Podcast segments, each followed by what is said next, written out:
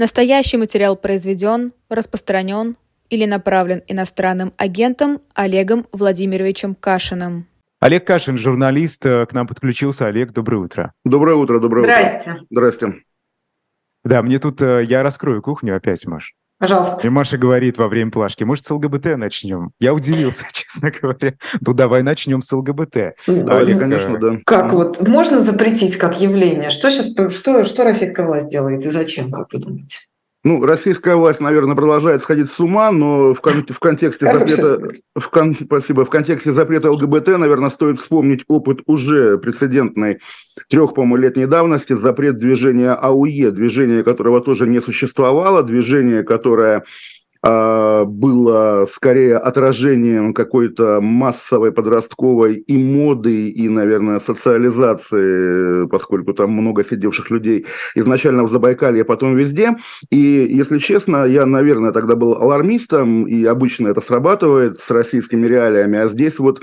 Я говорил, да, что теперь можно привлечь каждого, кто будет говорить, там, не знаю, какие-то криминальные лозунги и так далее, и так далее. Но вот за три года мы, по-моему, не видели каких-то процессов по принадлежности к АУЕ. И даже вот так же такая вечная репрессивная технология, когда кому-то, кого хотят посадить, заодно накидывают несколько лет за принадлежность к экстремистскому движению. Тоже, вот боюсь ошибиться, может быть, было такое, там, не знаю, один раз, но как технология не, не отработана. И, наверное, в этом смысле также признание ЛГБТ как, собственно, вообще... Признание его движением, начнем с этого, да, поскольку мы понимаем, что эти четыре в российских условиях, так-то их уже больше, да, буквы не являются символом какой бы то ни было оргструктуры, они характеризуют людей по их буквально сексуальной ориентации. Наверное, да, вот если бы я был, там, не дай бог, конечно, директором эф эс бэ или генпрокурором, я бы имел в виду эту новую составляющую, да, криминализацию ЛГБТ как такой страховочный механизм для добавления каких-то лет людям, которые сидят. Ну и надо отдать должное нашему, я думаю, всеобщему знакомому Ренату Давлетгильдееву, да, журналисту и открытому гею, да, который, соответственно, вчера объявил о создании движения с этим названием для того, чтобы судиться с Российской Федерацией. Может быть, в этом действии есть какой-то элемент троллинга, уже, наверное, немножко не соответствующего аду нынешних реалий, но было бы интересно пронаблюдать за этим процессом, если он действительно будет происходить дальше. И несет ли это реальную опасность? ЛГБТ, я, я думал, что борьба с ЛГБТ это все-таки, ну вот попытка, как это делают любые, да, диктатуры, это поиск врагов внутренних, внешних. Я думал, что это вот просто пресловутый поиск этих врагов. Нашли ЛГБТ, да, геев, вот, пожалуйста. Ну да, как будто бы а, до сих пор врагов, врагов не нашли, как будто бы до сих пор не хватало ну, людей, вот, которых... Да, да, побольше, да. Как, как можно больше врагов, да, это же хорошо. С одной стороны лозунги, с другой стороны уже реальный запрет. Ну и с третьей стороны все-таки, поскольку мы живем не то что в глобальном мире, да, но, по крайней мере, многие из нас находятся вне границ Российской Федерации, наверное, это новость с точки зрения там, будущих иммиграционных потоков, да, и э, способов, наверное, как-то э, получить убежище где бы то ни было, потому что все-таки настолько яркого, да, эпизода действительно как бы репрессий по признаку принадлежности к какой-то общности, но вот в российских условиях не было, наверное, давно, если не сказать никогда. И понятно, особенно если бы мы с вами разговаривали до войны, можно было бы уверенно сказать, что теперь, да, процедура получения убежища российскими беженцами, она, она будет упрощена, и, соответственно, геи хлынут потоком за границу. Но также давайте иметь в виду, что у нас уже с вами есть двухлетний опыт, показавший, что граждане Российской Федерации не самые желанные гости где бы то ни было. И вот вчерашняя история про смерть Михаила Зубченко, да, про самоубийство Михаила Зубченко, опять же, гей-активиста, не помню откуда, из России, откуда-то из регионов, который, соответственно, в Нидерландах ожидал э, статуса беженца и вместо этого в течение года, по-моему, да, находился буквально в таком положении человека, которого то ли вот-вот выгонят, то ли будут держать и дальше в положении фильтрации. Ну, опять-таки, Западная Европа не раз показывала свое, ну, прям скажем, равнодушие иногда к бедам наших людей, поэтому я бы на нее полагаться не стал, как бы это ни звучало. Но это звучит обвинительно вот из ваших уст. Я просто контекст пытаюсь понять. Это печально звучит, на самом деле. Печально это звучит, потому что, ну, там, понятно, тем более, если бы среди нас был какой-нибудь украинец, он бы объяснил, да, еще раз, что на фоне страданий украинского народа любые жалобы россиян не имеют значения. Наверное, не имеют, но это как раз не повод радоваться тому, что восторжествовала какая-то справедливость, а повод, конечно, вздохнуть по поводу того, что и родины у нас, в общем, нет, да, вместо нее Российская Федерация, да, словосочетание, вызывающее бурю всевозможных эмоций, чаще негативных. Ну и, соответственно, нам, как таковым, никто не рад. Вот, собственно... Наверное, не, не, подождите, это... подождите, Олег, Олег, Олег, минутку, извините, я не об этом. Значит, смотрите, у нас вчера с Айдаром был в гостях Дмитрий Болкунец, угу. белорусский политолог, наверняка вам знакомый, да, который а, прям вот... То есть, и меня это даже, я задала ему об этом вопрос, он говорил, фактически, ну, это косвенная цитата, дай бог мне не переврать, да, сам тезис Болкунца, Европа виновата в том, что происходит в Беларуси. Это вопрос безопасности, поэтому не ужесточение там санкций, он настаивает там на перекрытии железной дороги и прочее, прочее. Это вопрос того, что Европа не делает, чтобы, соответственно, там, снести режим Лукашенко, ну, там, в какой-то отдаленной перспективе. Простите меня, Дмитрий, если я перевираю. Айдар, по-моему, я как бы тезисно правильно мысль да, да, передаю. Да. Да? То есть там есть конкретный обвинительный контекст. Европа виновата в том, что погиб Михаил Зубченко. Европа виновата в том, что происходит в России и так далее, и так далее. Вот. И это не контекст украинский, то есть это там не поставки оружия. Да? Это конкретно того, что вы не делаете против Путина, поэтому вы виноваты в том, что происходит. Это первая история. Да? А, и вторая, вторую сейчас... Давайте первой разберемся, сейчас мысль потеряла. Да, да, да, давайте. На, на, на самом деле в спорных ситуациях, ну, есть такой, я думаю, удобный, наверное, прием, поскольку, да, кон- конкретные реалии, наверное, сбивают с толку и не позволяют объективно оценить ситуацию. Хорошо, окей, представим, что Европа виновата в том, что она, не знаю, не высадила десант в Минске и не свергла Лукашенко, не отправила его в Гаагу, допустим.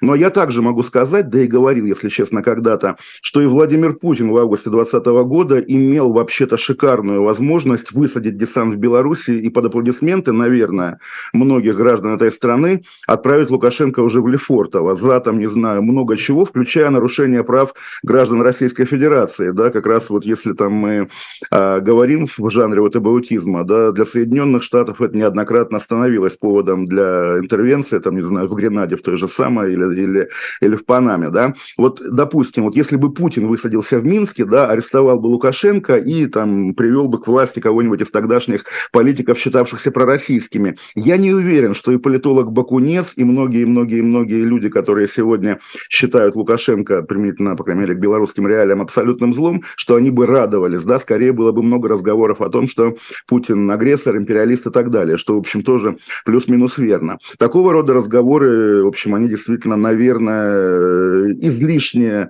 и умозрительные, и, во-вторых, да, помимо прочего, они все-таки подразумевают какую-то сверхмеру ответственность третьих игроков за ситуацию внутри страны. Напомню, что даже Милошевича, который для тогдашнего Запада был гораздо более бесспорным злом, чем даже нынешний Путин, как бы это ни звучало, хотя меня самого огорчает, что к Путину они проявляют большую терпимость. Даже Милошевича все-таки прогнал сербский, да, или тогдашний югославский народ, а вовсе не НАТО, которое, хотя даже оно, как мы помним, воевало, да, против вот Югославии, да, но, но, но при этом прогнал его как, как бы народ. И здесь мы с вами рискуем, наверное, ступить на этот скользкий лед, который уже и применительно к Хамасу иногда используется, что пока, да, пока россияне не свергли Путина, пока белорусы не свергли Лукашенко, пока жители Газа не свергли Хамас, разговаривать не о чем. Да нет, много о чем можно разговаривать, и набор претензий, вот я уже сказал про терпимость Запада и в экономике, и не только в экономике, даже в военном, военном деле к Владимиру Путину, она, безусловно, уже вот на концу второго года вызывает, э, ну, и возмущение, иногда даже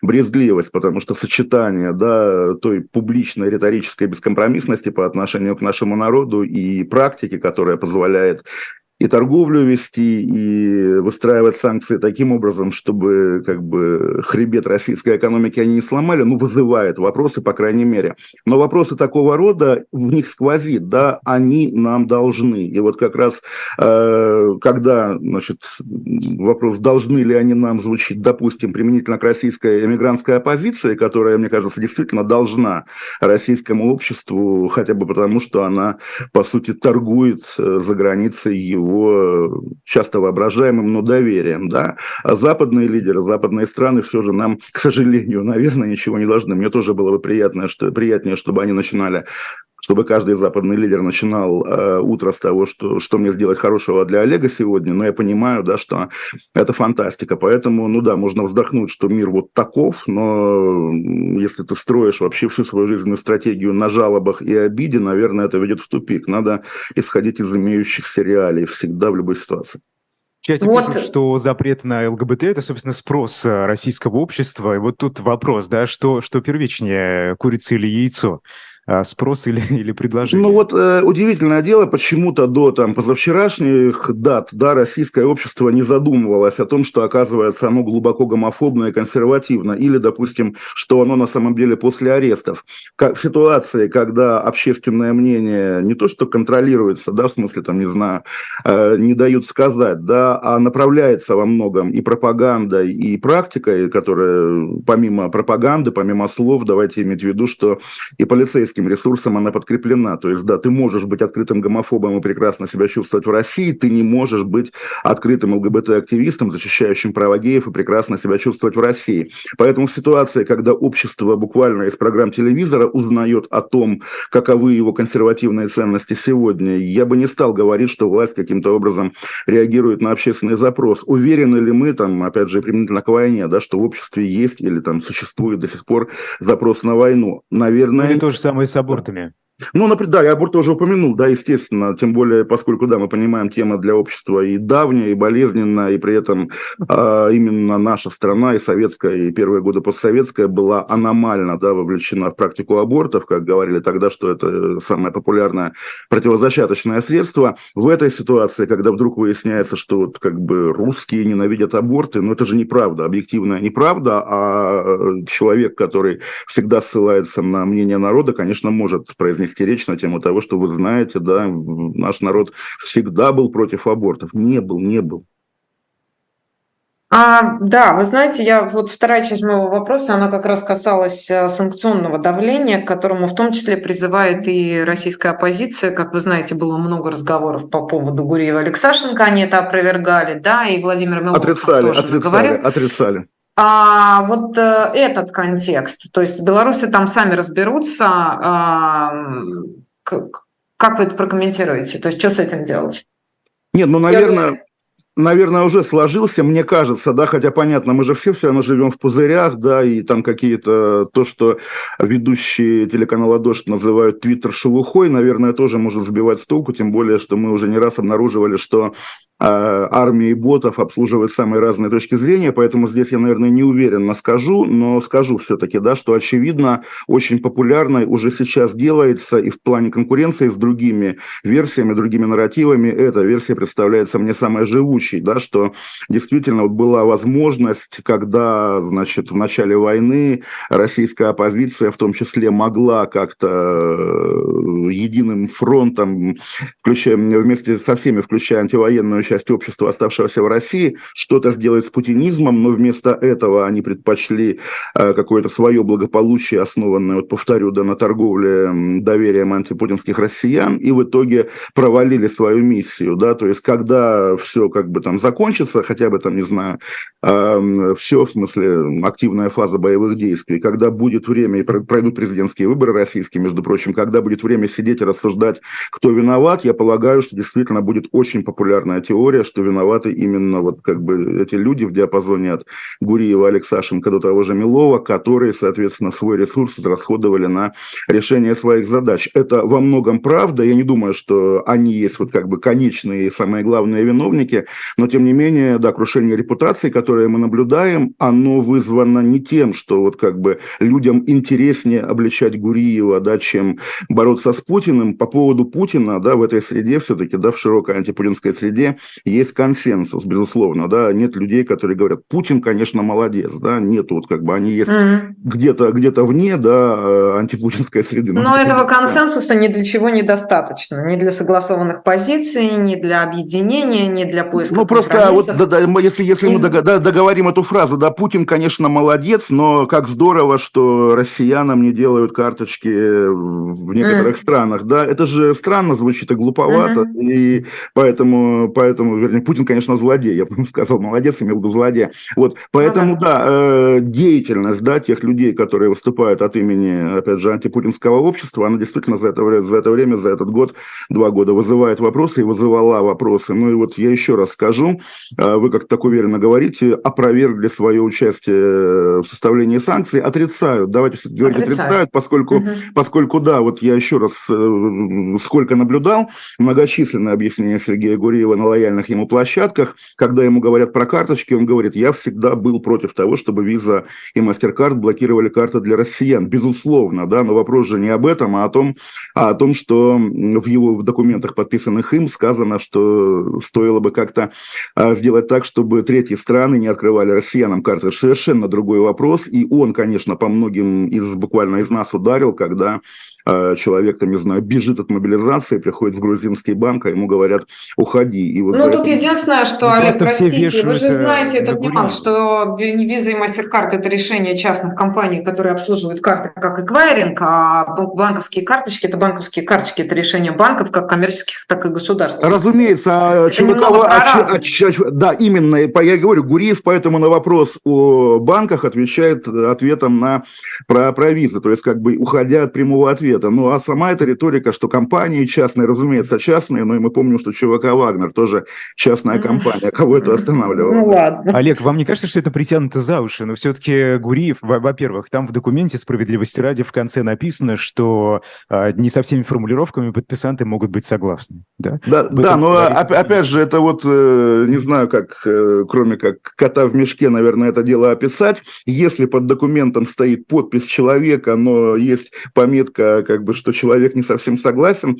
как вот мы с вами, да, или там, как криминалист, да, беру... Мнение редакции не, со... Но, не всегда да. совпадает с мнением автора. А, а, а, а, а здесь-то, извините, не мнение редакции, здесь мнение автора не совпадает с мнением автора, и это обычно лечат, да, все-таки медикаментозно. Слушайте, вы вспомнили про телеканал «Дождь», Айдар, если ты позволишь, вот к высказыванию Екатерины Котрикадзе мы можем обратиться, наверняка вы... Ой, да, а... я смотрел, смотрел, да, я, я давно не видел, и, конечно, то есть я давний поклонник Ольги Скобеевой, да, и вот догоняет ученица, да, догоняет. Есть, жестко, есть, да. Как, как, ну, какие-то нотки просто, я тоже их услышал, я не говорю, там, знак равно, естественно, не ставлю, но нотки, нотки есть. Нет, я без негатива, я к Ольге... Ну, давайте я хотя бы слушателям расскажу, о чем речь-то, чтобы мы как-то понимали, да, что, что, что именно мы цитируем. Значит, речь идет о конфликте, старом давнем конфликте, ну, скажем так, противостоянии между ФБКшниками и Кацом. А, значит, Екатерина Котрикадзе, кстати, которую мы приглашали в эфир, но я надеюсь, что она найдет возможность сегодня, отказалась, видимо, занята, значит, спровоцировала, как пишет Сота, новый виток конфликта в российской оппозиции. Она оправдала нежелание ФБК сотрудничать с другими оппозиционерами тем, что у, предпола... у предлагающего это Максима Каца личный конфликт с Навальным, а Гарри Каспаров отстаивает идею коллективной ответственности.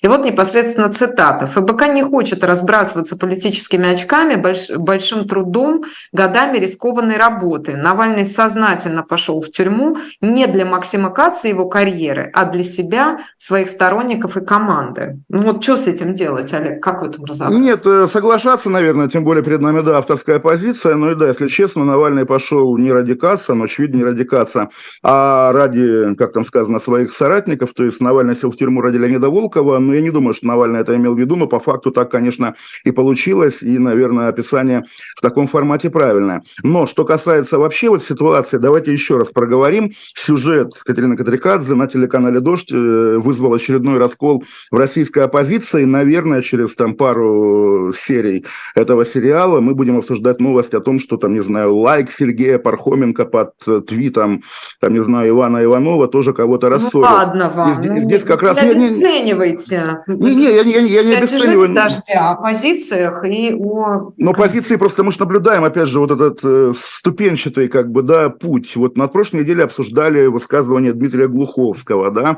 которое было там хоть и э, скандальным, но все же содержательным, да, про питон и про это самое. Теперь обсуждаем э, действительно фразу о том, что у навальнистов с Кацем личные отношения. Действительно, а что дальше, да, потому что именно эти же эпизоды вынуждают там более умных, чем в среднем по палате, публичных симпатизантов антипутинской среды, таких как Чичваркин, в итоге вздыхать и говорит, что до свидания, российская оппозиция. Я, опять же, как человек, который этот вздох совершал неоднократно в прошлые годы, радуюсь, с одной стороны, что э, по протоптанному и мной, в том числе, пути идут такие гранды, как бы, как Евгений, но при этом давайте также прямо иметь в виду, что вот такого рода ситуация, она же на руку Владимиру Путину играет. Вот буквально, когда Екатерина Котрикадзе ругает Максима Каца, да, причем там же не только на уровне слов, произносимых ею, но даже на уровне монтажа, позицию Каца озвучивают как бы закадровый голос, показывающий скрины его твитов, хотя видео с Кацем вагон, да, позицию Волкова озвучивает сам Волков. Да, так вот, когда Екатерина Котрикадзе обличает Максима Каца, где-то в бункере сидит Владимир Путин и хохочет, да, другое дело вопрос, он хохочет ситуативно, да, для него тоже сюрприз, что его оппоненты оказались настолько склочными и вздорными людьми, или так было задумано, и сама антипутинская среда изначально конструировалась в интересах российской власти, а почему бы и нет? То есть, понятно, там конспирология, не конспирология, но вот мы видим этих людей, да, и можно догадаться, да, что, конечно, лучшего друга, да, по факту Владимира Путина нету, чем хедлайнеры, хедлайнеры оппозиции. Слушайте, но это же, знаете, не константа. Для того, чтобы, Маш, прости, пожалуйста, для того, чтобы хохотать над этим, да, мне кажется, нужно воспринимать эту оппозицию как соперника, ну, хоть какого-то, да, ну, видеть, видеть эту оппозицию на горизонте. А неужели Владимир, Владимир Путин, неужели эти люди, можно их назвать соперниками Владимира Путина? Ну, неужели как... Страшно, что Владимир Путин хохотал, сидел и следил за их действиями. Не, ну я скорее, да, иронизирую, да, что Владимир Путин хохочет над Кацем, но тем не менее, надо отдать ему должное или наоборот не должное, что, допустим, да, на украинских фронтах, он же, Владимир Путин, противостоит не вооруженным силам Украины, да, а коллективному Западу, НАТО и всем на свете. И здесь то же самое, борясь с оппозицией, он же не с оппозицией борется, а борется с, опять же, с тем же коллективным Западом, который пытается внести в Россию политическую нестабильность. Поэтому, наверное, да, там, ну понятно, еще раз скажем, не Путин хохочет над Кацем, а, условно говоря, Кириенко хохочет над Волковым, да, но принцип тот, он хохочет над Волковым не как над, над Волковым как таковым, а как над э, выразителем, да, вот этого западного коварного плана по уничтожению России, скажем так.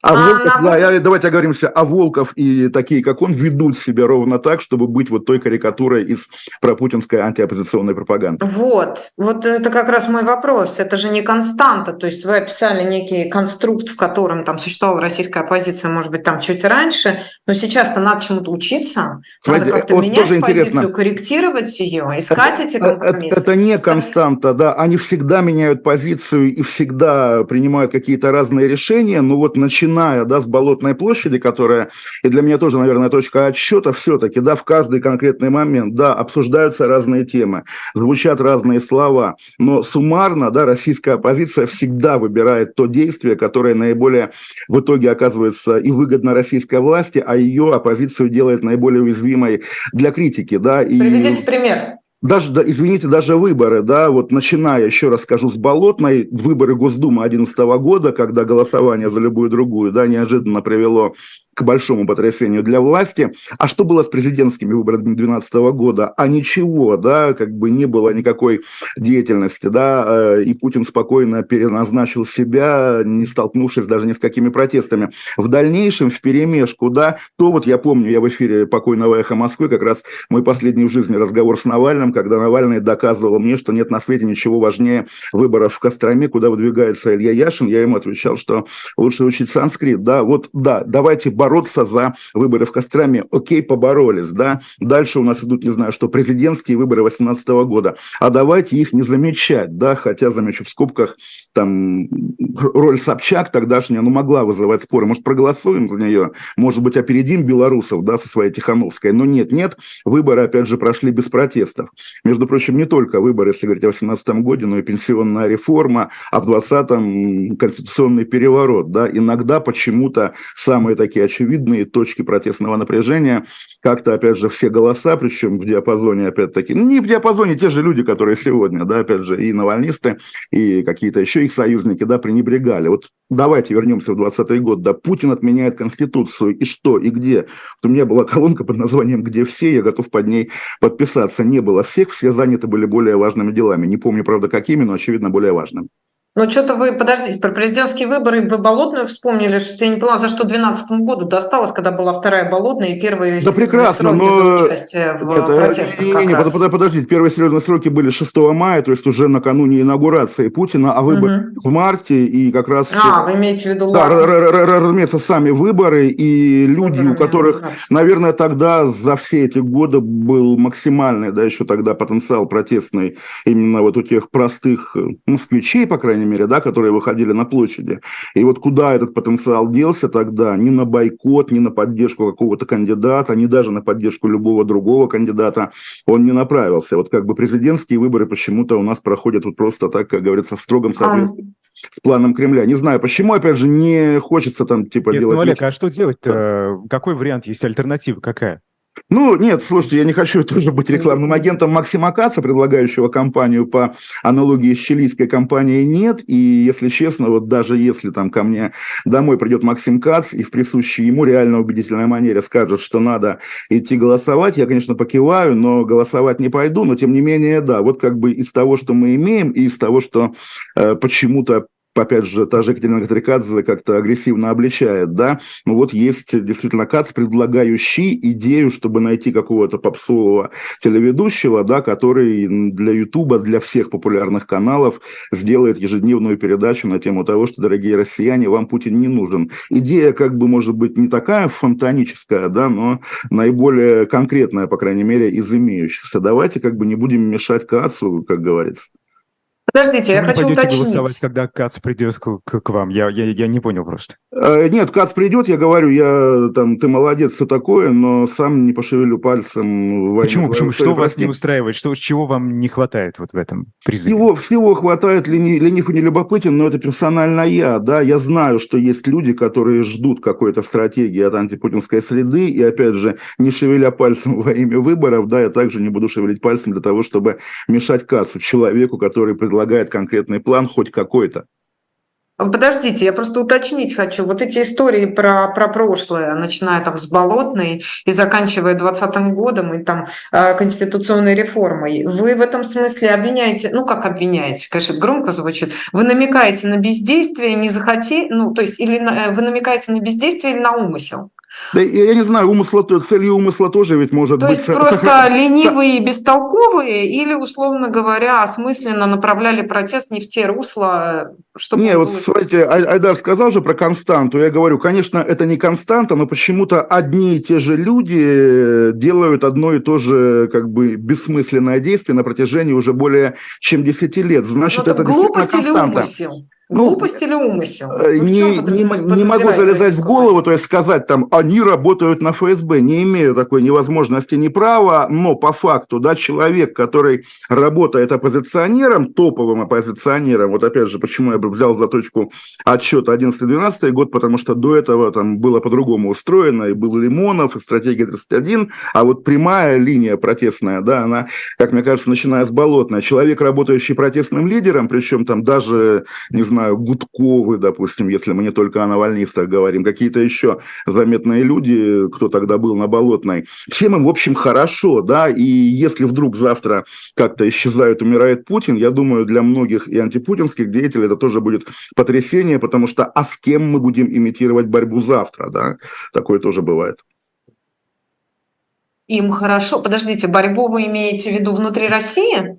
Борьбу нет, подождите. Внутри России живут, там, опять же, кто из заметных оппозиционных лидеров живет внутри России? Да? Внутри России живет народ, порабощенный Владимиром Путиным. А Владимир Милов живет не внутри России. Владимир Милов, не имея на то никакого морального права, потому что второстепенный чиновник, выгнанный в две тысячи втором году из правительства, двадцать лет э, пытается, да, иногда успешно проникнуть в мировой истеблишмент, делая вид, что он влиятельный российский политик и нормально кушает на банкетах, нормально зарабатывает деньги в своем фонде «Свободная Россия», известном нам по фабрике эльфов. И Владимиру Милову хорошо. Владимиру Милову нужен Владимир Путин, чтобы до пенсии, до старости изображать борца с Владимиром Путиным, путешествуя между Вашингтоном и Брюсселем. Конечно, Владимир, Владимир Милов одна из таких неважных, непринципиальных, не несущих, но все же опор Владимира Путина, безусловно. И таких Владимиров Миловых гораздо больше, чем один конкретный Владимир Милов. Могу ли я воспринимать этот ваш тезис как поддержка точки зрения Екатерины Котрикадзе, что единственный человек, который, ну там не единственный, но один из немногих, который платит реальную цену за свою позицию, это Алексей Навальный, и именно поэтому нету никакой логики в том, чтобы разбрасываться этим политическим капиталом и делиться им с Кацем? Екатерина Котрикадзе не замечает или не хочет замечать, что политический капитал Алексея Навального уже давно разбазарен его командой, Леонидом Волковым, Марией Певчих и другими. Это очень хорошо видно и по ну, более жалобному тону их просьб о донатах, допустим, и по реакции публики. Я еще раз повторю, что, конечно, надо делать скидку на то, что в соцсетях и троллей хватает, но вот как раз недавно, когда один из их, опять же, таких... прокси-пиарщиков, да, экономист Миронов предложил как бы всем удвоить свои донаты для ФБК, и Мария Певчих репостнула его, и прямо с неким удовольствием злорадным читал комментарии, где не было ни одного доброжелательного к ФБКшникам, и да, давайте констатируем, исходить из того, что капитал Навального они уже разбазарили. Ну и что касается, да, главных политзаключенных, давайте не забывать, что Навальный не один такой, есть Карамурза, есть Яшин, есть Горинов, и все-таки не надо монополизм, да, выносить в поле политзаключенных, потому что люди за решеткой, их много, и они страдают все от Владимира Путина. Свободу политзаключенных. А разбазарен ли Олег капитал Алексея Навального? То есть вы сейчас не разделяете ФБК и Навального, который находится... Как раз да, я с Айдаром соглашусь, не соглашусь с вами, потому что как только Алексей Навальный окажется на свободе, его приобретение, Волковы, Певчих и на все... Этом, на, этом, на, этом, на этом слабом допущении, да, и держится наша молодая демократия. Как только, и если Навальный окажется, да, на свободе, наверное, что-то может измениться, но давайте иметь в виду, что Навальный уже сколько, больше двух лет, да, почти три года в тюрьме. Навальный по объективным причинам не участвует в российской политике, и даже тексты, публикуемые в аккаунтах Алексея Навального в социальных сетях, по мере того, как мы узнаем о его изоляции, о ШИЗО и так далее, перестают восприниматься как его высказывания, его инициативы. Еще раз, наверное, когда он выйдет, что-то в этом смысле изменится, но, откровенно говоря, я не представляю себе, что вышедший из тюрьмы Навальный говорит, там, Волков, Певчих, вы не справились, я вас увольняю и беру Каца. Нет, этих людей он подбирал, он им доверяет, и я не вижу оснований отделять Алексея Навального от его соратников. ФБК единая команда, давайте из этого исходить. Но я вижу, что все хорошо в этом смысле складывается, потому что это означает, что сам ресурс Навального, он не перетек на Волкова и не перетек на Певчих. И в этом смысле они не будут конкурентами даже там в каком-то прекрасном светлом будущем. Ну, перетек, не перетек, извините, да, они этим ресурсом okay. все-таки до сих пор пользуются, да, потому да. что кто, кто такой Леонид Волков, да, без сидящего в тюрьме Навального, да, Соглашусь. непонятно кто, поэтому... Соглашусь. Ну, смотрите, журнал «Политика» опубликовал ежегодный рейтинг, куда и Навальный попал в раздел мечтателей, на первом месте там Владимир Зеленский, на втором месте Алексей Навальный, вот что «Политика» по этому поводу пишет. По мере того, как реальная власть Навального и его здоровье угасают, его символическая мощь продолжает расти. Символически, безусловно, здесь вопросов нет, и политика, я думаю, адекватна. Если бы там Навального поставили на первое, Зеленского на второе, можно было поспорить, а так вполне, вполне адекватно, естественно. Но, опять-таки, тут можно даже порадоваться, да, что для западных э, больших медиа, да, наконец-то Гарри Каспаров перестал быть лицом российской оппозиции. Это тоже большой успех, наверное. Он, Наваль, Навальный, конечно, лучше Каспарова, давайте иметь это в виду. Да, слушайте, ну где? В, в тех самых Брюсселях и Вашингтонах нет, не перестал. Ну, как бы, по крайней мере, вторым местом в рейтинге мечтателей ставят все-таки Алексея Навального, и это, конечно, хорошо. Ну, смотрите, да. На первом месте в разделе «Разрушители» Эльвира Набиулина. Вот как это объясняется. Банкир Путина, который когда-то считал сдерживающим фактором, а теперь является его молчаливым помощником, сумела предотвратить последствия беспрецедентных западных санкций, призванных опустошить казну Кремля, продлевая войну с Украиной. Но вот, собственно, правильно вы согласны с тем, что Эльвира Набиулина главный вообще разрушитель, по мнению журнала «Политика»? Так нет, в, в таком пересказе сумела минимизировать, да, эффект санкций. Она вообще-то выглядит как не разрушителем, а наоборот, да, хранителем российской экономики. Поэтому я не вижу особой логики, но вот там кто будет спорить? Вы будете спорить с тем, что она действительно помогла Владимиру Путину избежать санкционного удара? Хотя вот я это произношу и понимаю, да, то, с чего мы сегодня начинали. Все-таки если бы Набиулина со своими, конечно, крутыми навыками была одна, а против нее был тот Запад, который бы действительно хотел уничтожить российскую экономику, я думаю, ей было бы сложнее. Но ей и Владимиру Путину повезло в том смысле, что там и Европа не готова было отказываться по-настоящему, да, от российских и углеводородов, и денег в целом, да, и глобальные какие-то игроки оказались не прочь поиграть вот в этот киргизский экспорт, да, как это называется, да, или как страны Балтии вдруг стали крупнейшим поставщиком виски, да, то есть как бы это же не менее важный фактор в экономических успехах Владимира Путина, чем таланты Набиулины. Набиулина должна получать эту премию вместе с, там, с Каей Каллас, эстонским, да, премьером знаменитым уже, и многими другими западными игроками, которые сочетают э, жесткую антипутинскую риторику с вполне такой пропутинской практикой. А, я еще спрошу вас про фильм Андрея Захарова. Удалось вам посмотреть? Вы знаете, удалось прочитать текстовую версию, спасибо проекту за то, что он ее опубликовал, и заодно обсудить с Андреем Захаровым. Действительно, то есть, ну вот я, поскольку человек, который в две тысячи четырнадцатом году также, при том, что в августе, когда начинались эти котлы и хоронили псковских десантников, я также был одним из первых, кто об этом заявлял, но до этого все-таки, да, когда украинская сторона говорила: ах, агрессия, ах, война, ах, Путин воюет против Украины, я не видел и сейчас не вижу, и Андрея Захарова не увидел как бы оснований считать, что в две тысячи четырнадцатом году, там весной, когда начинались события в Донецке, не только в Донецке, даже в Харькове, что за ними стоял в полной мере, там, не знаю, Кремль или российская армия. Мы видим там третьестепенных тогдашних кремлевских чиновников типа Глазьева или даже Затулина, который вообще депутат Госдумы, которые, да, наверное, имели своей задачей. Путин же имеет представление, да, что вот Майдан, что такое Майдан, американские спецслужбы, дипломаты, опираясь, да, на местных каких-то либералов, предателей и кого-то еще, да, вот раскачивают ситуацию, да, и совершенно очевидно из рассказа Андрея Захарова, что ровно это и происходило в первые недели и месяцы после победы Майдана в Киеве. Они хотели устроить Майдан в Харькове, в Донецке, в других городах, да, востока Украины, опираясь на свое кривое представление о американ, об американском Майдане в Киеве.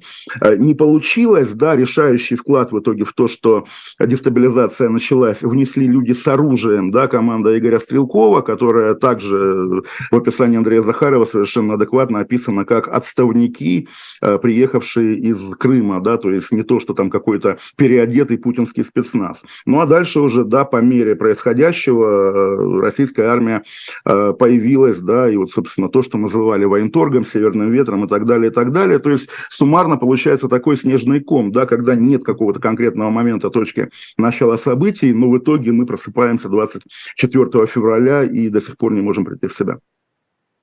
Спасибо вам. Спасибо большое. большое. Олег Кашин, журналист.